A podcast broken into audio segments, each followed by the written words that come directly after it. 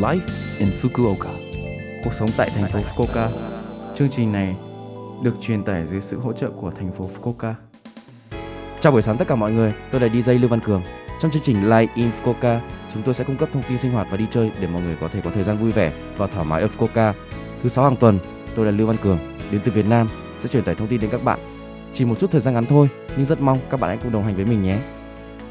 Trong buổi sáng hôm nay, chúng ta sẽ đón một vị khách. À, chào mừng bạn Nguyễn Thanh Thảo đến với trường quay. Chào buổi sáng bạn Thảo.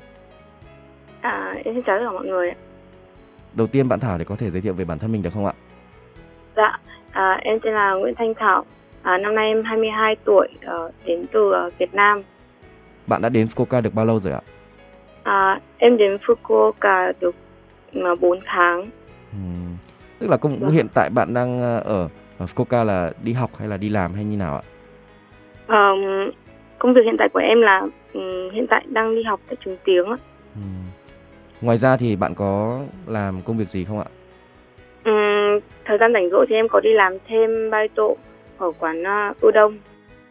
Bạn ờ, sau khi mà bạn đến Fukuoka thì bạn có những cái ấn tượng nào được với thành phố Fukuoka này ạ?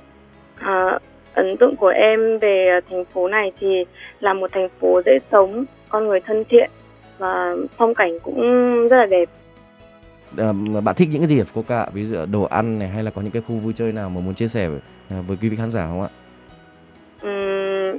Khi mà đến đây thì ờ, em ấn tượng với ờ, món ramen là một món cũng nổi tiếng ở thành phố này. À, có truyền thống xa xưa nên là à, mình rất là thích cái món đó. Ừm. Đến Fukuoka đã được đi đâu chơi ở thành phố này chị ạ? Có thấy những nơi nào nó đẹp không ạ? À, đến đây thì em à, cũng đi những trung tâm lớn như Keno hay là Hakata. Ừm. Chung thấy à, mọi thứ rất là tiện nghi và ừm, cuộc sống à, rất là tiện lợi. Ừ. Bạn có thấy cảm thấy giữa Fukuoka với ờ, Việt Nam có cái gì khác nhau không ạ? Mà mà bạn sau khi bạn đến mà Nhật Bản thì bạn có cảm thấy bạn ờ, bị sốc văn hóa vì cái vấn đề gì không ạ?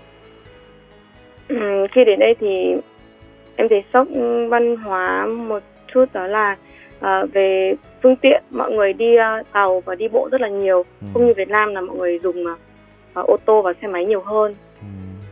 Ờ, mục tiêu trong tương lai của bạn là gì ạ? Có học ờ, lên ờ, trường một trường đại học nào đó hay không hay là sẽ mục tiêu ở lại Fukuoka lâu dài hay không ạ?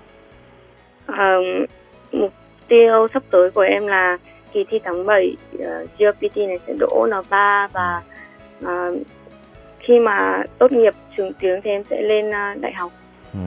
Cảm ơn những chia sẻ của bạn Thảo ạ. Chúc bạn ờ, một ngày vui vẻ và hẹn gặp lại vào bạn vào một dịp nào đó sắp tới ạ. em cảm ơn tất cả mọi người ạ Số like Infoca tuần này mọi người cảm thấy thế nào ạ? Rất nhiều thông tin bổ ích phải không ạ? Số phát sóng này lúc nào cũng có thể nghe bằng postcard. Ngoài ra, mọi người cũng có thể biết về nội dung truyền tải trên blog.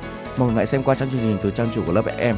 Cuối cùng, tôi xin phép gửi đến mọi người bài Sợ ta mất nhau của ca sĩ Châu Khải Phong để chia tay mọi người. Chúc mọi người một ngày vui vẻ. Hẹn gặp lại mọi người vào tuần sau.